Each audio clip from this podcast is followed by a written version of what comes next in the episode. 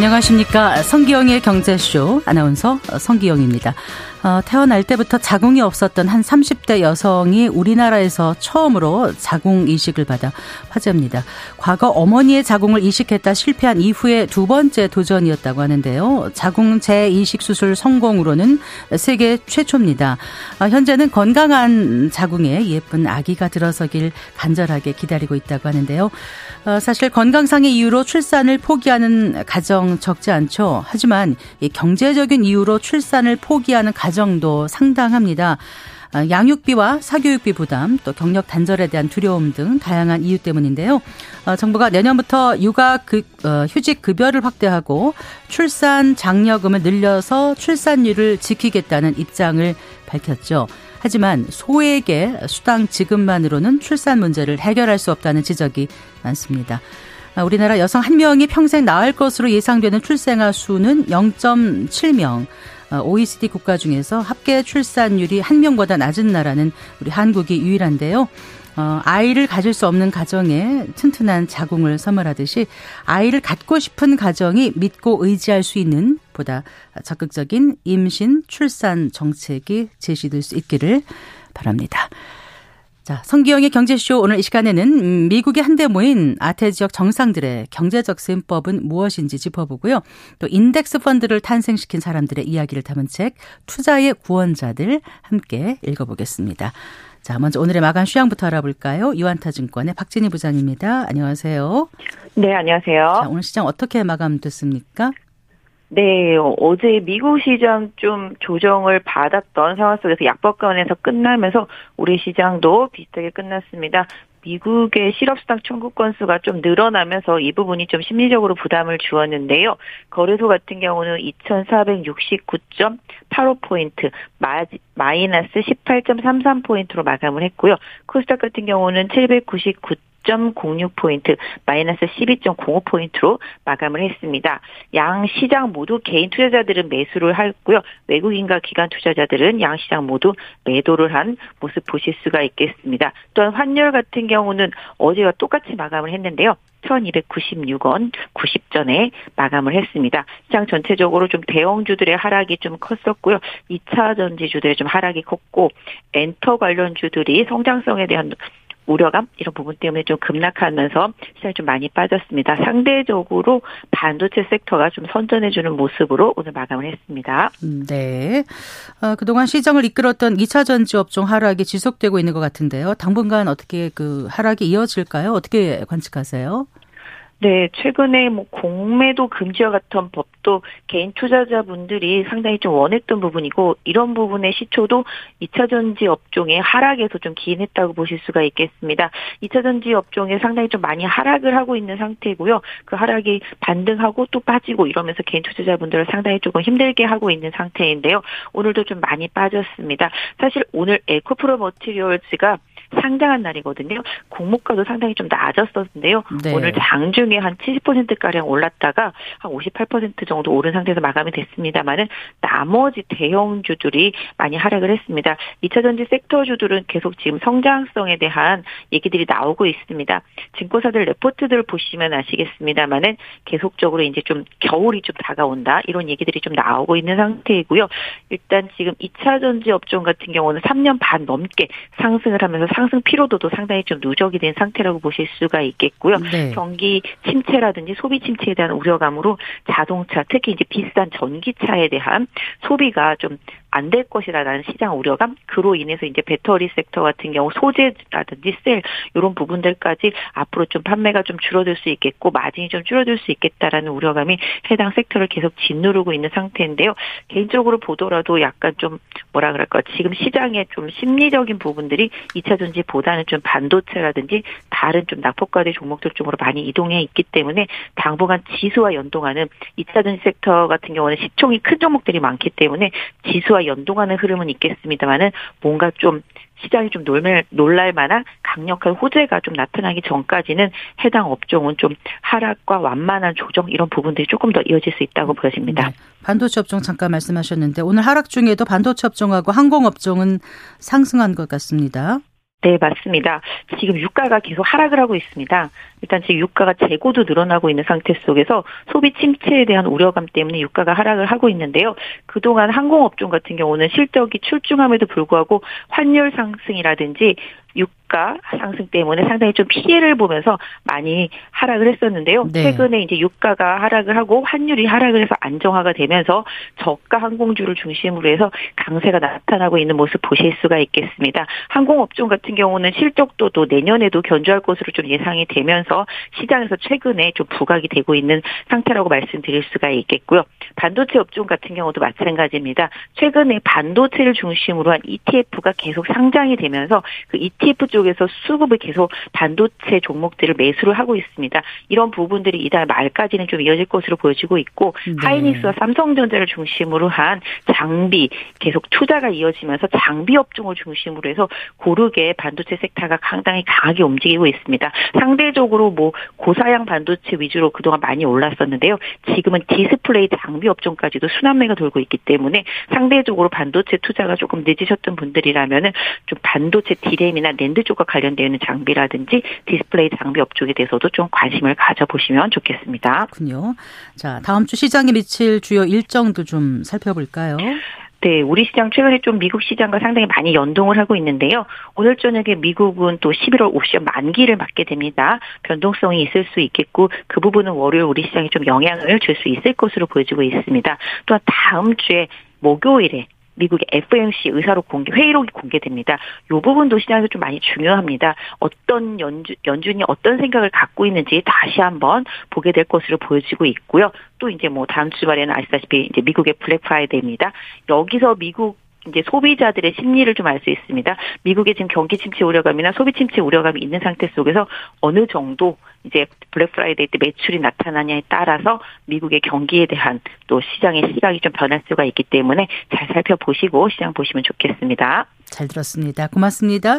네, 감사합니다. 네, 유안타증권의 박진희 부장이었습니다.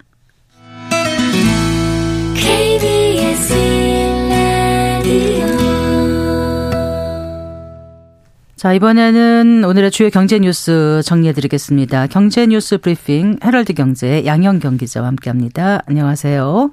네, 안녕하세요. 어, 정부가 한국 경제에 대해서 뭐 서서히 경기 회복 조짐이 보인다 이런 진단을 내놨네요. 네 맞습니다. 기획재정부는 오늘 발표한 최근 경제 동향 11월호에서 반도체를 비롯한 제조업의 생산 수출 회복, 서비스업 고용 개선 지속으로 경기 회복 조짐이 서서히 나타나는 모습이라고 밝혔는데요. 지난달 경기 둔화 흐름이 점차 완화된다고 표현한 데서 한층 더 긍정적인 평가가 담긴 겁니다. 네. 지난해 6월부터 꾸준히 사용했던 경기 둔화라는 단어가 빠졌고요. 회복이라는 단어가 처음 등장했습니다. 다만 회복 조짐이 서서히 나타나는 모습이라고 다소 완곡하게 표현했는데요. 정부는 지난 8월부터 경기 둔화 흐름이 완화되고 있다고 평가하기 시작했는데 이달에는 반도체를 비롯한 제조업의 생산과 수출이 회복세라는 점에 주목했습니다. 지난 9월 제조업 생산 지수는 전월보다 1.9% 올랐고 특히 반도체 수출는 8월에 이어서 두 달 연속으로 두 자릿수 대 증가율을 나타냈는데요. 네. 수출은 전년 동월, 어, 동월 대비 5.1% 증가해서 플러스로 전환했고 최대 수출 품목인 반도체 수출은 지난해 같은 달보다 3.1% 감소해서 지난해 8월 이후 가장 낮은 감소율을 나타냈습니다. 서비스업 생산과 지출 지표도 양호한 흐름을 보였는데요. 네. 고용 시장도 지난달 15세 이상 취업자가 작년 같은 달보다 34만 명 이상 늘어서 적달제 증가폭을 확대하는 등 호조세를 이어갔습니다. 그렇군요. 그런데 그 물가 물가 상승세 둔화 흐름은 좀 더딘 것 같아요. 네, 맞습니다. 정부는 지난달 물가 상승세 둔화 흐름이라고 평가를 했었는데 이달에는 완만한 물가 상승세 둔화 흐름이라면서 완만한이라는 단어를 추가했습니다. 다소 조심스러운 뉘앙스가 느껴지는 건 중동 정세 불안 속에 글로벌 유가 변동성이 커지고 네. 이상 저온에 따라서 농산물 값이 불안한 흐름을 보이면서 지난달에 소비자 물가가 1년 전보다 3.8% 올랐기 때문인데요. 3개월 연속 3%대 오름세입니다. 정부는 대외 요인으로 정보기술 업황 개선과 방한 관광객 증가 기대감 그리고 고금리 장기화 우려가 교차하고 있다고 평가했는데요. 이와 함께 러시아와 우크라이나 전쟁, 중동 정세 불안으로 인한 원자재 가격 변동성도 주목할 만한 대상으로 꼽았습니다.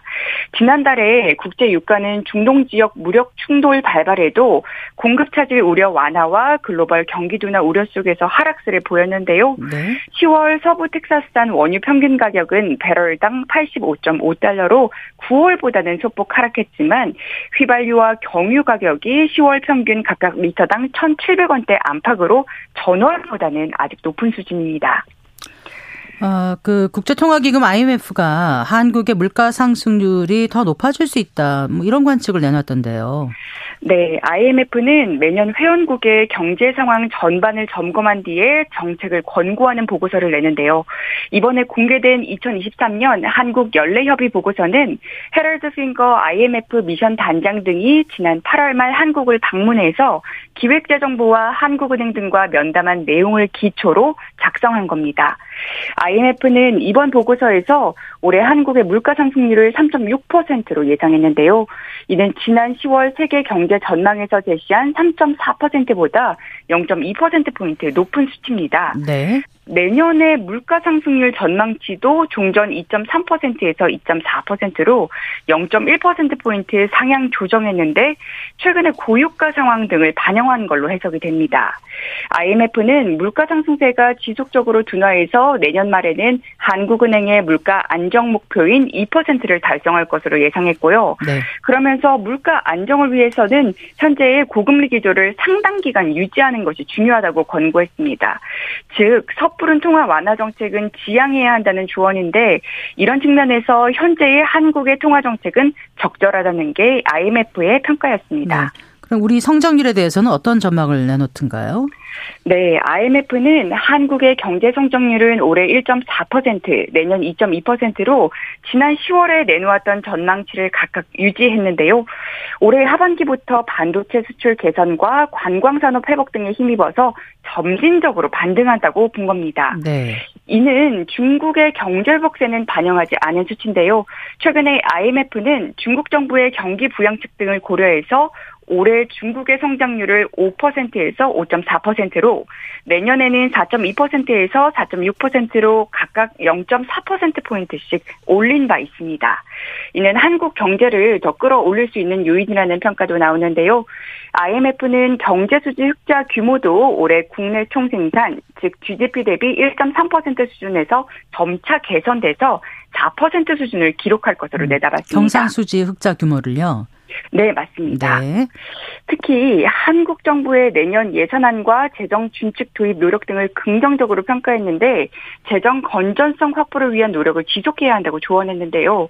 금융 부분에 대해서는 가계 기업의 높은 부채와 비은행 금융기관의 프로젝트 파이낸싱, 즉 PF 대출 등의 잠재적인 불안 요인이 있으나 관리가 가능한 수준이라고 봤습니다. 가계 기업의 금융자산 보유 수준이나 엄격한 거시 건전성 규제 등을 고려할 때 금융시장 전반의 리스크 발생 가능성은 적다는 건데요. 네. 이와 함께 근로시간이나 임금 구조를 포함한 고용제도의 유연화와 노동시장 내 성별 격차 완화, 재정 건전성을 고려한 연금 개혁과 같은 구조 개혁 노력도 당부했습니다. 네. 자, 당정이 그 고금리 시기에 막대한 이익을 거둔 은행권을 향해서 뭐 적절한 대책을 마련하겠다. 뭐 이렇게 밝혔네요. 네, 국민의힘 윤재욱 원내대표는 오늘 오전 원내대책회의에서 정부 여당은 은행의 초과이익 문제에 대해서 시장 경제 원리와 맞는 방향으로 적절한 대책을 마련하겠다고 밝혔는데요. 이와 관련해서 조만간 정부 관계부처와 회의를 연다는 계획인데 법안을 발의할 사안인지 정책적 협의로 해결 가능한지 당정 협의를 해서 후속 조치를 진행하겠다고 언급했습니다. 네. 윤석열 대통령은 지난 1일 비상경제민생회의에서 우리나라의 은행들은 일종의 독과점이기 때문에 갑질을 많이 한다면서 은행의 독과점 행태는 정부의 어, 정부가 그냥 방치해서는 절대 안 된다. 강하게 밀어붙여야 한다고 강조한 바 있는데요. 때문에 은행권의 오랜 독과점 구조를 타파할 수 있는 방안이 논의될 것이라는 관측이 나옵니다. 윤 원내대표도 이날 우리나라 은행의 과점 지어, 어, 과점 지를 누리면서 세계적인 고금리 추세 속에 높은 예대금리 차를 이용해서 손쉽게 엄청난 수익을 올리고 돈잔치를 벌인다는 비판이 거세게 일고 있다고 지적했습니다. 네. 그런데 또 야당이 횡재세를 물리겠다면서 발의한 그 금융소비자 보호법, 부담금 관리법 개정안에 대해서 여당은 일단 반대 입장을 분명히 밝힌 거죠? 네, 맞습니다. 더불어민주당 이재명 대표는 이날 최고위원회의에서 고금리 고유가로 예상치 못한 이익을 거둔 금융기관이나 정유사 등에 대해서 횡재세 도입을 재차 주장했는데요. 이 대표는 특히 횡재세 도입에 국민의 70% 이상이 찬성하고 있다면서 정부 여당의 협조를 촉구했습니다. 네. 민주당 정책위원회 수석 부의장을 맡고 있는 김성주 의원은 금융회사가 이자 수익으로 거둔 초과이익의 최대 40%까지 부담금을 징수하는 내용의 금융소비자 보호법 개정안을 대표 발의했는데요. 징수한 기여금을 금융 취약계층과 소상공인 등에 쓰일 수 있도록 하는 내용의 부담금 관리 기본법 개정안도 함께 내놨는데 이 두 개정안을 묶어서 횡재세법이라고 불리고 있습니다. 반면에 국민의힘 윤재욱 원내대표는 이를 내년 총선을 겨냥한 포퓰리즘 법안이라고 규정한 뒤 횡재세법은 여러 가지 법적 논란에서 자유로울 수 없다라고 비판을 했는데요. 네, 네. 그러면서 법인세와의 이중 과세 논란이나 주주 이익팀에 따른 위헌 소송 가능성, 다른 기업과의 조세 형평성 문제를 반대 이유로 거론했습니다. 은행의 초과 이익 문제에 대해서는 시장 경제 원리와 맞는 방향으로 적절한 대책을 마련할 수는 있지만 횡재세는 안 된다는 건데요.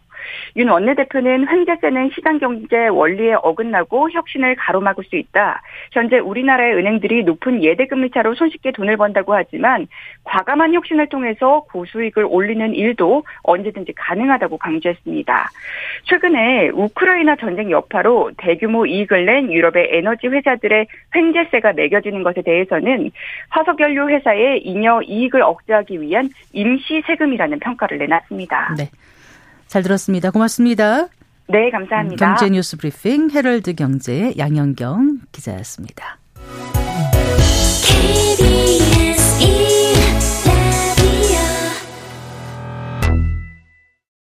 네시 22분입니다. 어, 미국의 아태 지역 정상들이 한데 모였습니다. 아시아 태평양 경제 협력 체 에이펙 정상회의 참석을 위해서인데요. 에이펙은 전 세계 GDP의 62%, 또 절반 가까운 교역량을 차지하는 세계 최대 경제 협의체다 보니 어, 함께한 정상들의 셈법이 꽤나 어, 복잡했을 것 같습니다. 조용찬 미중산업경제연구소 소장과 함께 미국에 모인 정상들의 속마음을 좀 들여다보겠습니다. 어서 나오십시오. 네, 안녕하십니까. 반갑습니다. 반갑습니다. 네. 요 며칠 미국이 아주 좀 북적북적했죠. 음, 그, 뭐, 또 에이펙 정상회의 기간 동안 시위도 꽤 있었던 것 같고요. 네, 뭐 신중국 그 연방이라는 단체가 뭐 시진핑 방문과 맞물려서 아, 대규모 시위를 벌였고요. 또 친중국 어, 시위대들 아, 자 친중국 그 저기 환영 인파들도 한 천여 명 정도 오면서 네. 아, 둘을 분리해 놓기 위해서 어, 미국 경찰들이 상당히 좀 애를 썼다고 합니다. 네. 뭐 참고로 에이펙 같은 경우에는 21개 회원국으로 구성이 되고 있고요. 네. 어, 정상 간의 만남을 어, 1993년 11월 그 빌 클린턴 대통령이 시애틀에서 주최를 하면서 이제 정례화됐습니다. 이 때문에 네. 항상 11월에 만나게 되는데요. 네. 아무래도 설립 목적은 회원국 간 정상 간의 자유로운 의견 토론이 있고요. 또 가장 중요한 건 무역과 투자의 자유와 그리고 경제 협력 강화뿐만 아니라 세계 정치나 경제 현황에 대해서 어, 주로 좀 논의하다 보니까 뭐 세계 이목이 좀 집중될 수밖에 없는 상황입니다. 네. 그러니까 Asia Pacific Economic Cooperation의 준말이잖아 APEC이요. 그럼 이게 전 세계 인구의 거의 40%를 차지하나요? 이들 나라가요? 네, 그렇습니다. 전 세계 인구의 30 정확히 38% 정도 차지하게 되고요. GDP는 62%, 어, 교역량은 48% 차지하는데 아, 이 회의를 주목하는 이유는 미중이 여기에 포함되고 있는데요. 미중 자체는 전 세계 경제 규모의 거의 3분의 1 정도로 차지하기 때문에 아, 두 나라가 어떤 결정을 내리느냐에 따라서 아시아 주변 국가들 같은 경우는 핵심적인 이익과 관련이 되어 있다는 측면에서 네. 뭐 뭐전 세계 언론도 주목되고요. 이번에 어, 시 주석 같은 경우는 500명에 달하는 그 어, 방미단들을 꾸려서 갔기 때문에 중국이 지금 이거와 관련해서 매일같이 특집 보도를 하는데 어, 네. 어, 상당히 좀 화려하게 보도를 하고 있던 모양입니다. 이게 몇 년 만에 미국 방문인 거죠? 네, 시, 시 주석 같은 경우에는 지금까지 네 번 미국 방문을 했고요. 네. 어, 6, 어, 6년 반 전이었죠. 그 트럼프 대통령 당시에 첫 번째 어, 정상을 초대하면서 어, 방문한 이후에 6년 반 만에 다시 음. 재방문이고요. 네. 작년 11월 달에 그 발리에서 있었던 에펙 기간 동안에 두 정상이 한 3시간 정도 만났기 때문에 뭐 상당히 그 친근감도 있었던 모양입니다. 그래요. 그 미중 정상회담 장소와 분위기 뭐 이런 것도 좀 살펴볼까요? 어땠는지? 네, 아무래도 이번 정상회담과 관련해서는 뭐 발리 회담보다도 시간이 1시간 정도 더 늘어난 한 어, 4시간 정도 조금 넘게 진행이 됐고요. 어, 발표문도 2배 정도 어, 더 늘어났고요. 네. 합의 사항뿐만 아니라 성과도 어, 작년 11월보다도 더 많았습니다. 아, 다만 저녁 식사를 하지 않았고요. 어, 공동 기자회견을 하지 않았는데 어, 이거와 관련된 이야기는 있긴 하지만 어, 시수석 같은 경우에는 기자와 같은 연단에서 같이 눈 맞추고 아, 대화하는 것은 황제에 대한 예법이 아니라고 생각하면서 어, 이것을 가급적 꺼린다고 합니다. 네. 만약에 상대국에서 공동 기자 회견을 요구한다면 사전에 준비된 원고를 미리 제출하도록 어, 받고요. 그렇지 않으면 아예 안 하기로 되어 있다고 합니다. 음, 네. 또 이번에는 공동 성명도 없었는데요. 뭐 관계 발전과 관련해서는 합의 사항은 있었지만 이제 앞으로 그 같이 계속 그 발전해 가기에는 아직도 시간이 많지 않았나 보여집니다. 네. 또한 가지는 이번 정상회담 장소가 호텔이 아니라 어, 샌프란시스코에서 남쪽으로 40km 정도 떨어진 네. 우드사이드 대저택에서 열렸는데요. 이때 좀 빈정이 상하셨는지 시진핑 주석이 30분 늦게 네, 도착을 했습니다. 어. 아무래도 베이징 시간으로는 새벽 3시기 때문에 뭐 시차 적응도 안 된 것도 있지만 막판에 그 실무진들의 협상이 대만 문제, 기술 통상 문제와 관련해서 이견이 전혀 좁혀지지 않았다고 합니다. 네네. 이 때문에 뭐 흡족한 환영 만찬도 못 받고 해서 이참에 그 그 저기 러시아 어, 대통령처럼 조금 저기 늦게 출발한 것은 아닌가 이렇게 보여집니다. 음, 네.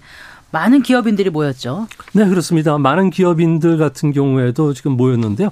무려 그 미국을 대표하는 뭐 테슬라, 애플, 마이크로소프트, 시티그룹, 엑슨모빌, JP모건 체이스 CEO들이 방문했는데요.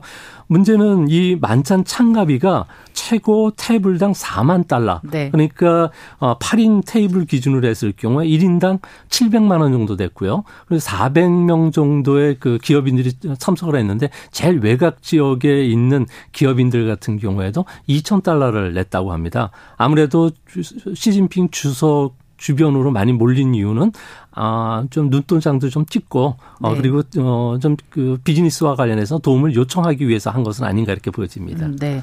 최고 5천만 원 넘게 됐다고 들었는데. 예, 네. 맞습니다. 그러니까 네. 1인당 700만 원 정도가 아, 되겠죠. 1인당 그렇군요. 예, 예. 네. 그 그 중국과의 정상회담은 미국이 원했었다면서요? 네, 미국도 원했을 뿐만 아니라 뭐 중국도 같이 그 원했는데요. 아무래도 미국 입장에서 중국 입장에서 서로 상대방의 힘이 필요했던 상황입니다.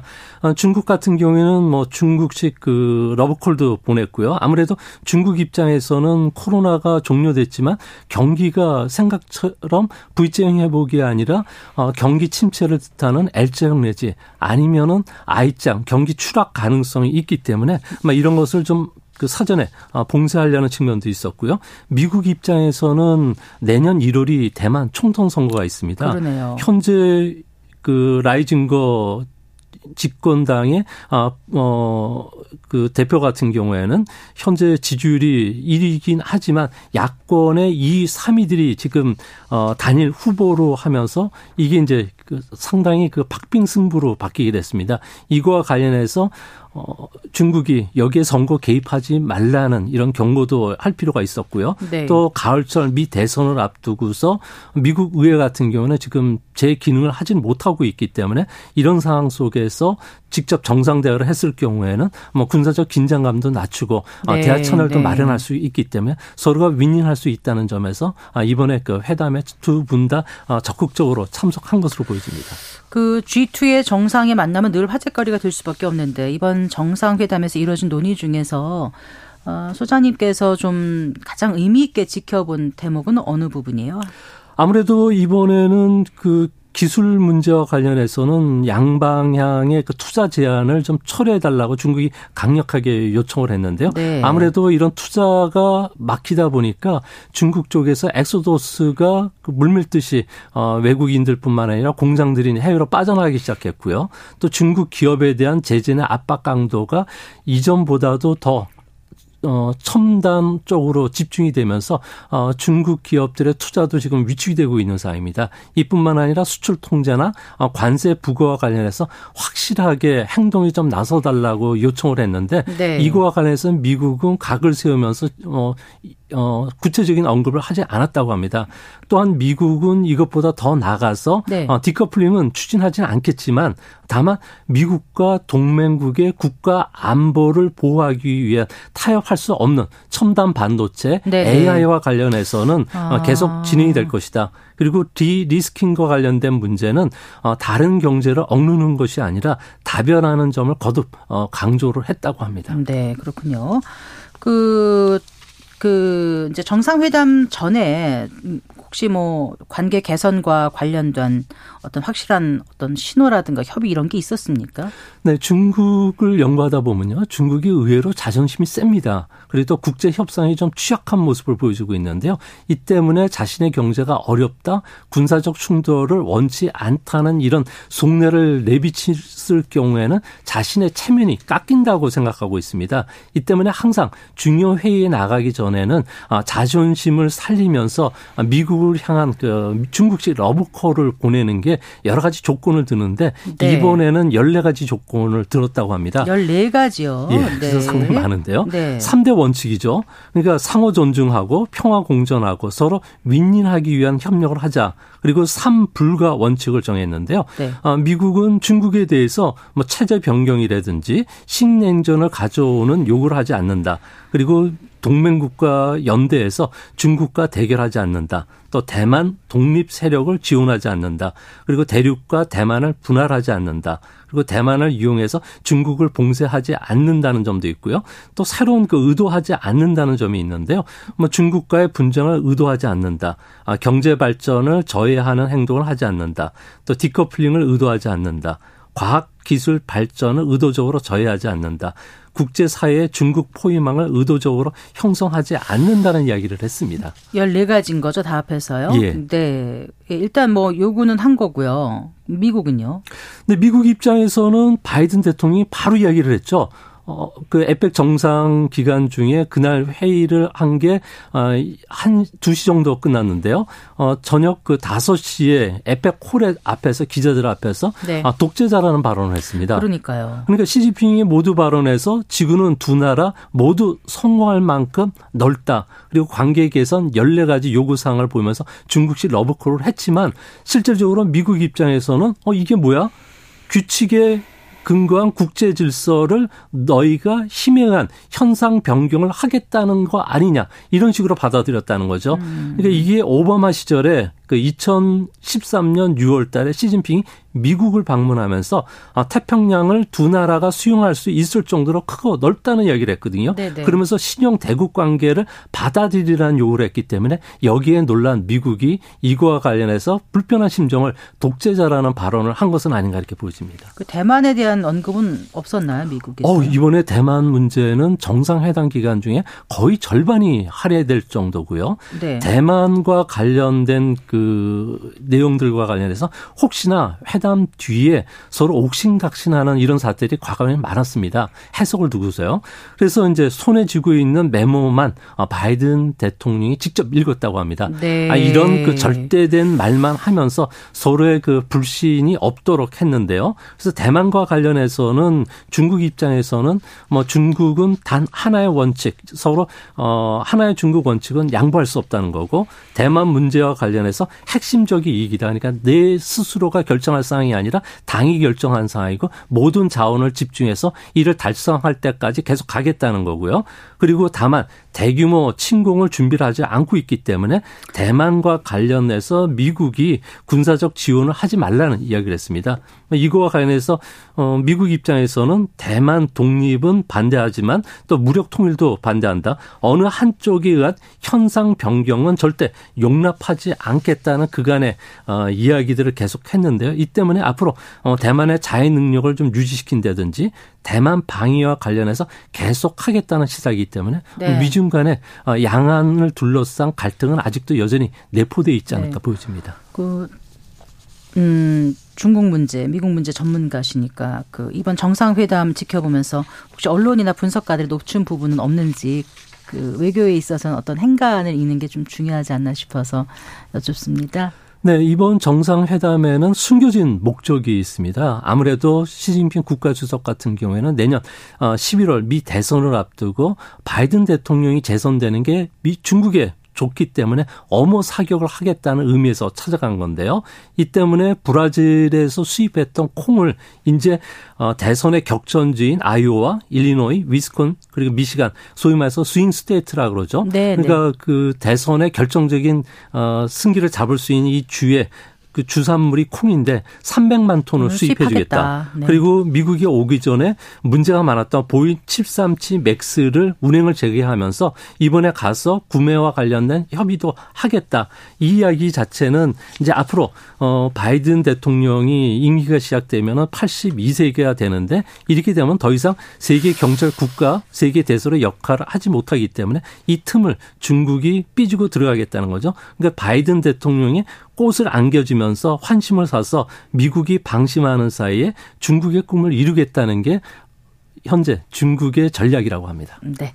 예, 오늘 말씀 잘 들었습니다. 고맙습니다. 예, 감사합니다. 네, 에이펙 에 모인 정상들의 셈법에 대해서 어, 얘기 들어봤습니다. 조용찬 미중산업경제연구소장과 함께했습니다.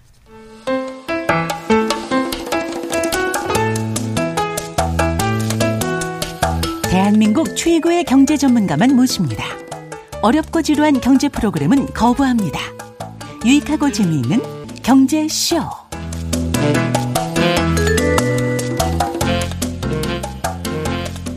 4시 37분입니다. 자, 몇 해 전부터 해외 주식 투자가 활성화되면서 S&P 500이나 나스닥 100 ETF 등에 투자하는 분들이 꽤 늘었죠. 예. 오늘은 그 이런 인덱스 펀드의 등장과 또 인덱스 펀드 산업을 읽은 인물을 다룬 책 투자의 구원자들 함께 읽어보겠습니다. 미래에셋 투자와 연금센터 이상권 센터장과 함께합니다. 어서 나오십시오. 예, 반갑습니다. 예. 먼저 네 그러셔가지고 습관적으로.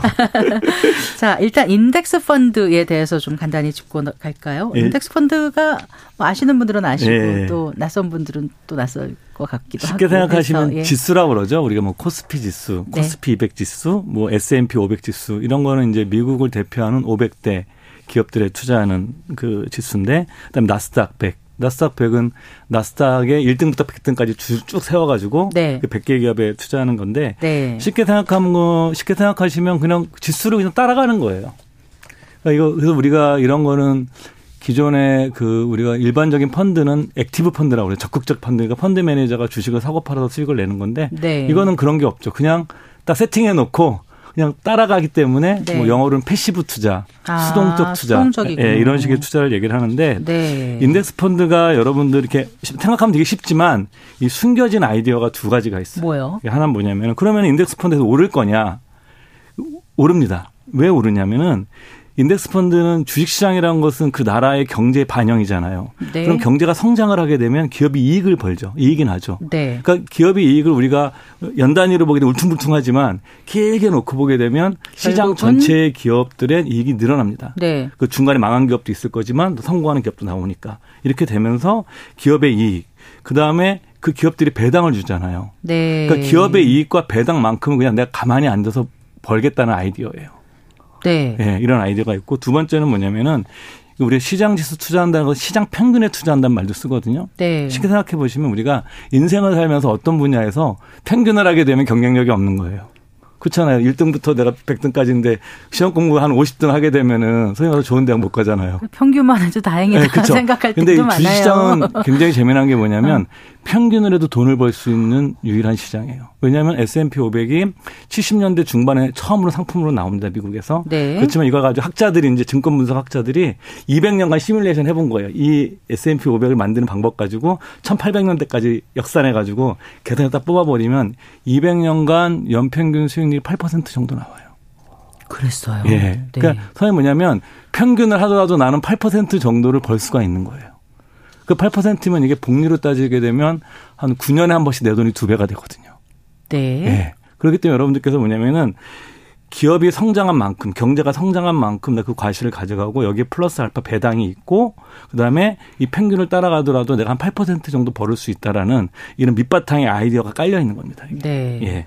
그래서 이런 인덱스 펀드를 탄생시킨 사람들의 이야기를 담은 책이 예, 오늘 소개해 주실 투자의 구원자들. 구원자들이죠. 네, 네. 영어 원제는 trillion이에요. Trillion. Trillion? 1조 원이죠. 1조 원. 어. 네, 복수니까 수조 원이 되겠죠. 네, 네. 그러니까 뭐냐면 인덱스 펀드 관련 산업이 그렇게 커졌다는 것을 이제 암시하는 제목이고요. 네. 왜 인덱스 펀드가 중요하냐면은 제가 한 두 가지 정도를 말씀드릴 것 같은데 첫 번째는 뭐냐면 현대 금융 산업에서 가장 큰 혁신 중의 하나예요. 인덱스 펀드가 네, 펀드 자본시장에서 네.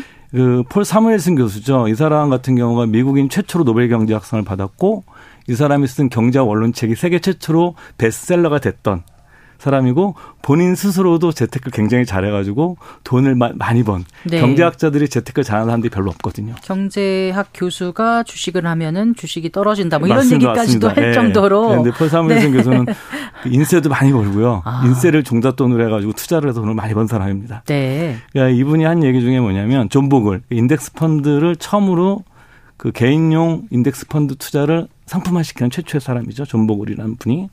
이 책에도 존보글 얘기가 많이 나오는데 네. 존보글의 인덱스 펀드 개발은 바퀴와 알파벳 발명만큼 가치가 있다. 자동차 바퀴? 네. 아, 바퀴와 알파벳 발명만큼 가치가 있다. 아. 이 정도로 평가를 했었습니다. 네. 그래서 이게 뭐냐 우리가 이 그 금융시장의 혁신의 역사를 보게 되면 가장 큰 혁신은 17세기 네덜란드 암스테르담에서 일어난 거예요. 그게 뭐냐면 세계 최초의 주식회사가 등장한 겁니다. 네, 네. 그 동인도 회사죠. 네. 그 무역하는 이익을 그 여러 사람 돈을 모아가지고 배당 초기엔 배당을 많이 받았었으니까 배당으로 벌려고 그랬던 건데 네. 그래서 이 동인도 회사의 주식을 거래하기 위해서 만들어진 게 바로 세계 최초의 증권 거래소입니다. 네. 그러니까 이게 뭐냐면 그때 그 동인도 회사에 참여했던 주주들이 1143명이고요. 아. 자본금은 650만 길더였는데 우리나라 우리나라가 아니라 오늘날의 유로화로 보게 되면 한 1억 유로 정도 된, 아, 된대요 가치가. 네. 이게 재미난 게 뭐냐면은 그 전에는 내가 사업을 하게 되면은 전부 다 책임을 져야 됐습니다. 근데 주주가 된다는 건 뭐냐면 내가 투자한 만큼만 책임을 지는 거예요. 네. 그러니까 여러 사람으로부터 돈을 모으니까 사업 자금을 모을 수 있는 시스템이 만들어진 겁니다.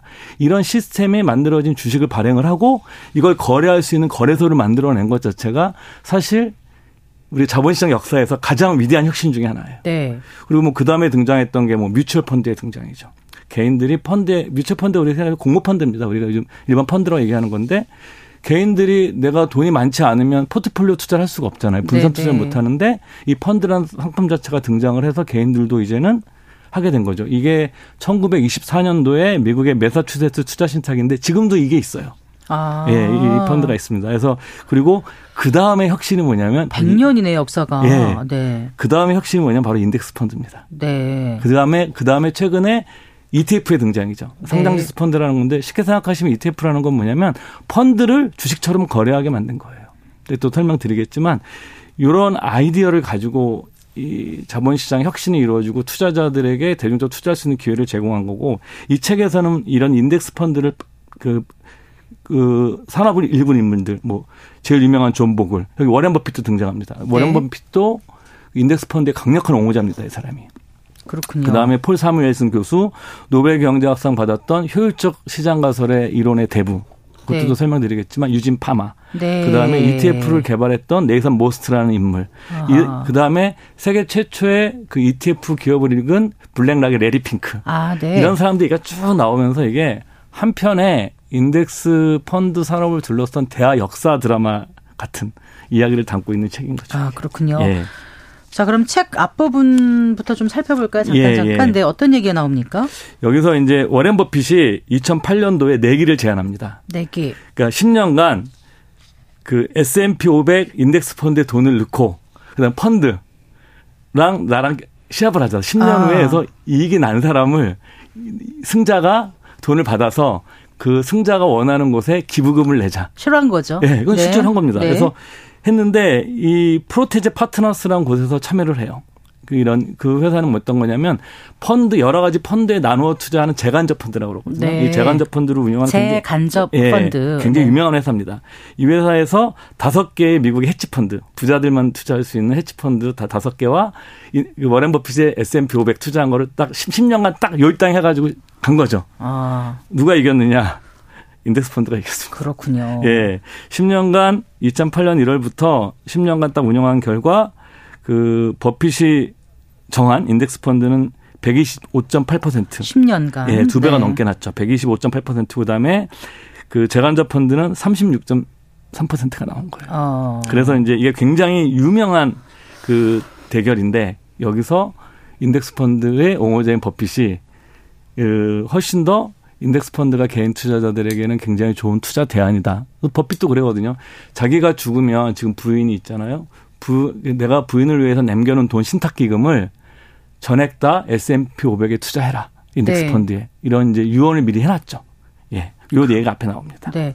근데 아까 그 인덱스 펀드 하면은 뭐 존 보글이 가장 대표적인 인물이라고 예. 하셨잖아요. 예. 근데 어떤 인물인지 좀 소개를 해주시겠어요? 이게 이제 세계 최초의 그 개인 투자자들을 위한 인덱스 펀드 회사가 뱅가드라는 회사입니다. 74년도에 이 회사를 설립한 거니까 사실은 인덱스 펀드가 처음 개인 투자자들이 미국에서 가입할 수 있었던 게 74년도예요. 그래서 50년 전 예, 얘기군요. 그렇습니다. 그래서 네. 이 사람이 인덱스 펀드를 소비자들 대상으로 만든 거죠. 그, 그 전에도 인덱스 펀드가 사실 있었어요. 근데 인덱스 펀드가 뭐냐면 개인들이 아니라 기업이나 기관 투자가들용 인덱스 펀드가 있었습니다. 네. 이거를 존 보글이 개인 투자자들에게 돌려준 거예요.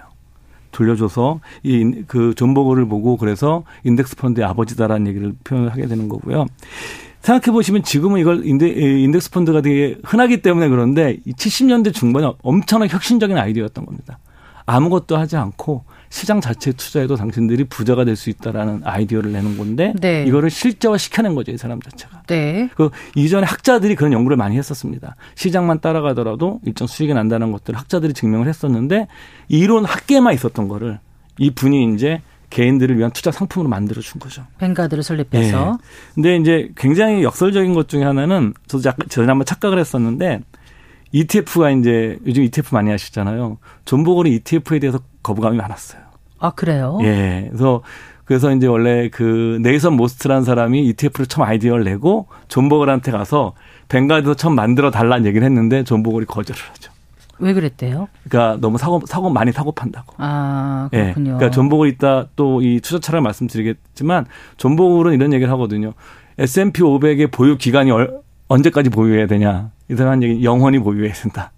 그러니까 이 사람은 아주 강력한 기존의 투자 산업에 대한 비판자였고 저비용의 인덱스 펀드의 절대적인 옹호자였습니다. 이 사람 자체가. 네. 그렇기 때문에 저비용의 인덱스 펀드 투자하는 것이 장기간에 걸쳐서 그 미국인들의 노후의 삶을 바꿀 수 있다는 강력한 믿음을 가졌던 음. 사람이죠. 인덱스 펀드하고 ETF하고의 가장 큰 차이가 뭐라고요? 그러니까 인덱스 펀드를 주식처럼 거래하게 만든 게 ETF예요. 네. 그러니까 펀드를 주식처럼 거래하게 펀드에 가입을 하잖아요. 네. 가입하고 돈을 찾는 거 환매한다고 그러는데 이거를 주식처럼 거래하게 만들어서 그냥 주식 쉽게 사고 팔 수 있게 만들어 놓은 네. 게 바로 ETF죠. 음, 그런데 예. 존 보글은 그걸 반대한 거다 처음에. 예. 네, 예. 그런 말씀이시고. 그리고 그 이 책에 또 어떤 내용이 담겨져 있습니까? 이제 제가 아직 읽어보진 못했는데 예. 목차 이런 걸 보니까 뭐 효율적 시장 가설 옹호자. 예. 그러니까 이제 시카고 학파를 중심으로 뭐 세계 금융학자들의 얘기, 그쵸. 뭐 이런 게 실렸다고 하던데요. 그 효율적 시장 가설이라는 것은 뭐 저도 경제학 전공자가 아니라 뭐 정확히는 깊이 있게 모르지만 효율적 시장 가설은 사실 현재 재무 현대 재무 이론의 가장 핵심적인 이론입니다. 이 이론 자체가. 우리가 이제 뭐 포트폴리오 이론이라든가 이런 것들 전부 다 밑바탕에 깔려 있는 아이디어가 효율적 시장 가설인데 쉽게 생각하진 뭐냐면은 주가의 모든 정보가 반영되어 있다는 거예요. 그러니까 너희들이 개인 투자자들이 아무리 기업 분석을 하더라도 이미 다 정보가 반영되어 있기 때문에 의미가 없다고 얘기를 하는 겁니다. 그냥 그래서 그냥 개인들이 선택할 수 있는 가장 좋은 대안은 시장의 모든 가격 정보와 분석 정보가 다 들어가 있기 때문에 그 가격이라는 요소에 그냥 따라가기만 하면 된다는 게 이 사람들의 아이디어예요. 근데 이 재미난 건 뭐냐면은 이 워렌 버핏은 가치 투자자라고 그러잖아요. 워렌 버핏 같은 사람들은 오히려 시장을 효율자로 생각하지 않아요. 시장은 대체로 효율적이지만 때때로 비효율적이다는 얘기를 합니다. 뭐 금융위 네. 같은 경우는 온대든가 이런 것들이 이제 비효율성을 얘기를 하는 건데 그래서 이제 버핏 같은 경우는 이런 비효율성을 이용하기 때문에 내가 S&P 500보다 더 높은 시장 초과 수익이라고 그러거든요. 초과 수익을 낼 수 있다고 얘기를 하는 건데 그럼에도 불구하고 버핏은 개인들이 시장 초과 수익을 내기 엄청 어렵기 때문에 어렵죠. 너무 어렵기 때문에 네. S&P 500을 하는 것이 더 좋다. 그래서 이제 전에 그 주주총회에서 재미난 일화가 있었어요. 어떤 사람이 자기는 어떤 IT 엔지니어다. IT 기업의 엔지니어인데 내가 현재 10억 원이 있다면 어떻게 투자하는 게 좋겠냐라고 했더니 버핏이 한 얘기가 뭔지 아세요? 버크셔에 대해 주식을 사라. 이런 얘기 절대 안 했어요. 안 해요. 안 했어요. 네. 어떻게 얘기했냐면 어 당신은 그냥 그 돈을 전부 다 인덱스 펀드에 넣어놓고 열심히 회사 일을 열심히 해라. 잊어버리고 있어도 네, 된다. 이게 버핏의 충고였었어요. 그게 몇 년도였어요? 이게 한 몇 년 안 됐죠. 이게 주주총회에서 나왔던 어, 얘기니까. 얼마나 그동안 수익을 얻었었는지 좀 궁금합니다. 예. 네. 그 ETF에 대해서 조금 더 얘기를 나눠볼까요? 그 아까 네이선 모스트란 인물이요. 예. 네. 그 미국은 여러분들 재미난 게 우리가 미국의 그 혁신 기업들이 거래되는 증권 거래소가 나스닥이잖아요. 나스닥 회사가 상장되어 있어요. 네. 주식처럼 거래를 할 수가 있어요. 저도 좀 가지고 있는데. 어, 그러세요? 네. 왜냐면은 그 나스닥에도 대주주가 미국 사람들이 아니에요. 스웨덴의 어떤 집안에서 가지고 있어요. 그 대주주고 우리가 뉴욕 증권 거래소도 주식에 상장되어 있는 주식이 있습니다.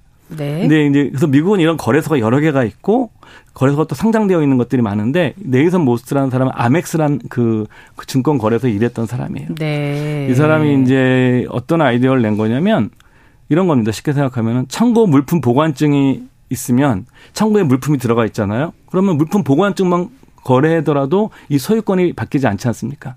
그래서 이런 아이디어를 펀드에 적용하면 어떨까라고 이 사람이 아이디어를 낸 거예요. 아. 그게 바로 오늘날 ETF의 시작이에요. 시작이었군요. 예. 그래서 이제 네. 1990년도에 세계 최초의 ETF가 미국이 아닌 캐나다에 먼저 상장이 돼요. 캐나다에서 상장이 됐는데 왜냐하면 미국에서 ETF 승인 심사가 늦어져 가지고 네. 캐나다가 세계 최초의 ETF 거래소가 되는 기록을 갖게 된 거고요. 그렇군요. 그다음에 이제 미국에서 오늘날 이제 ETF는 뭐 세계 최대 시장이고 현재 그 금융 산업에서 가장 성장이 가파른 분야고 어, ETF 같은 경우에는 여러분들이 우리가 생각할 수 있는 모든 것을 다 만들 수 있습니다. 네. 우리가 만들어낼 수 있는 예를 들어서 뭐 원자재도 만들 수 있고 그다음에 부동산도 당연히 ETF가 있고요. 당연히 주식도 있고요. 근데 이 중에서 가장 규모가 크고 가장 대중화된 게 바로 이제 S&P 500 ETF가 가장 큰그 음. ETF라고 할 수가 있죠. 네. 이 책이 뭐 어, 단순한 그 인덱스 펀드의 탄생만을 다루는 게 아니라 예. 그 현대 금융 역사에서 가장 중요한 변곡점을 다양한 인물과 배경을 통해서 맞습니다. 잘 설명해 놓고 예. 있는 것 예, 예, 같은데 예. 그 인덱스 펀드 혹은 ETF에 대한 어떤 투자 철학 이런 것 혹시 담겨져 있습니까? 그요 내용에는 요 이 책에 나오지 않아요. 이 책에 나오지 않고 왜냐하면 여러분들께서 이제 근데 존 보글이라는 분이 왜 인덱스 펀드에 투자할 수 있는 어떤 이론적인 배경을 만들어낸 사람이죠. 그래서 그걸 제가 따로 준비해 갖고 왔는데 이 사람이 그런 거죠. 투자에서 가장 중요한 네 가지 요소가 있다는 겁니다. 네. 그러니까 이제 당연히 보상, 수익률이죠. 수익. 그다음에 리스크. 네. 그다음에 위험. 그다음에 시간. 비용. 여기서 개인 투자자가 그 통제할 수 있는 변수는 수익은 투자의 결과이기 때문에 통제할 수 없죠. 없죠. 근데 리스크는 분산하면 통제할 수 있죠. 아. 근데 S&P 500이 가장 분산이 잘 돼 있는 거거든요.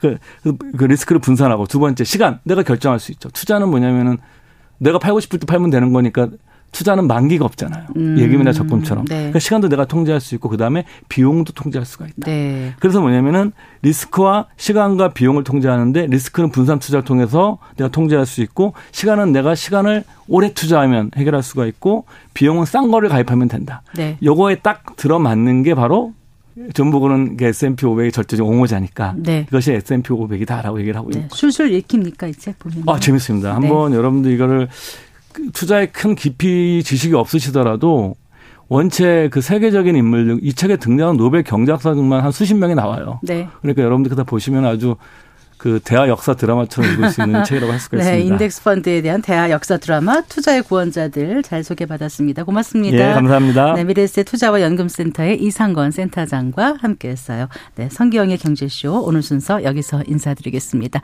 성기영이었습니다. 고맙습니다.